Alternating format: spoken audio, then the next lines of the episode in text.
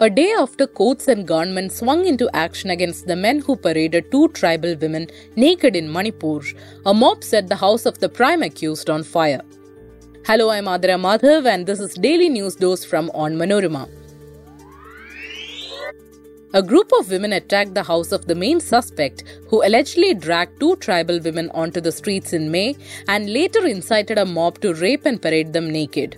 The sexual assault took place over two months ago, but it captured national attention after a short video went viral on social media earlier this week.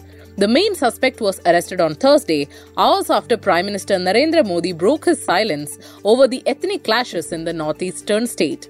Local women pelted stones and burned some parts of the house belonging to the prime accused in a village, said Hemant Pandey, a senior police official in Imphal.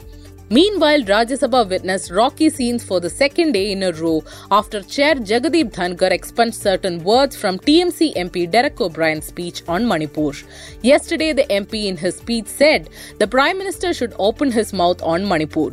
On Friday, Prime Minister and Manipur were expunged from the records. The violence in the state was triggered by a court order that asked the government to consider giving ST status to the majority Meitei population. Over 125 people have been killed and more than 40,000 have fled their homes since the violence erupted on May 3rd. In other news of the day, the death toll in the landslide in Irshalwadi village in Maharashtra's Raigad district increased to 21. The massive landslide hit Irshalwadi, a tribal village located on a hill slope in the coastal district around 80 kilometers from Mumbai on Wednesday night. India's first transgender parents, Sahad and Zia Paval, have moved the Kerala High Court seeking a direction to the Kozhikode Corporation to issue a new birth certificate for their child, showing them as parents instead of father and mother in it. They challenged the corporation's decision to name Zia Paval as the father and Sahad as the mother.